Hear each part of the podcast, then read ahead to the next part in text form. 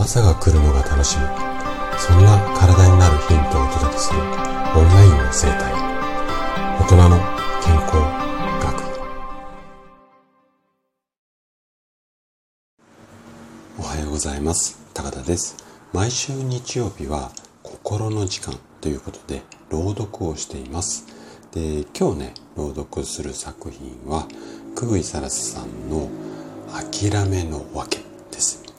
サラスさんのねあのブログの URL を概要欄に貼ってあります。是非そちらも合わせてご覧いただけると嬉しいです。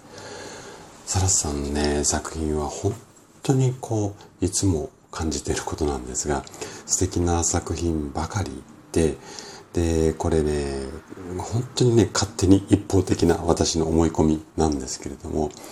私の、まあ、気持ちというか頭の中ここね見透かしてそれですごく素敵な言葉に変換してるんじゃないのかなそんな風にね感じるぐらい本当にね一つ一つのこう作品の言葉というか感覚というか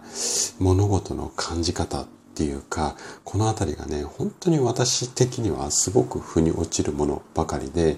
今回の作品もねまさにそうそんな感じなんですよね。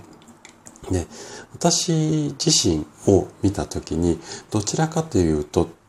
うん、どちらかというよりも、すごくね、諦めが悪いタイプなんですよ。はい。で、これまでこう何度もね、自分がこうなんでこんなに諦め悪いのかなっていうこう理由を考えて、自分なりにこう出した答えと、今回のね、作品の最後の言葉の部分がこうぴったりと重なったそんなこう素敵な作品なんですね。じゃあどんな風に重なり合ってるのっていうところに関しては是非ね朗読を聞いていただきたいんですけれども、うん、私のこう答えというかまあ今生きているビジネスも含めて自分が生きている中でこううん軸として思っているのが心と体が元気な大人、そんな大人ばっかりの社会にしたい。こんな思いがあるんですよね。で、そのために、そんな社会を実現するために、まあこういった感じでスタイフで発信をしたりとか、今、こう新たなチャレンジを、まあ、うん、準備をしている YouTube、こんな活動ができているんだなぁなんていうふうに、改めてね、今回こ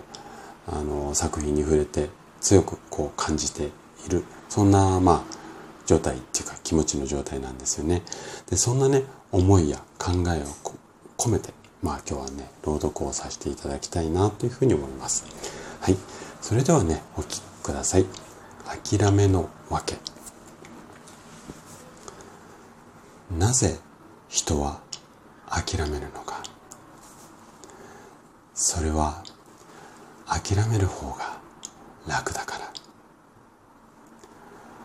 諦めの理由はたくさん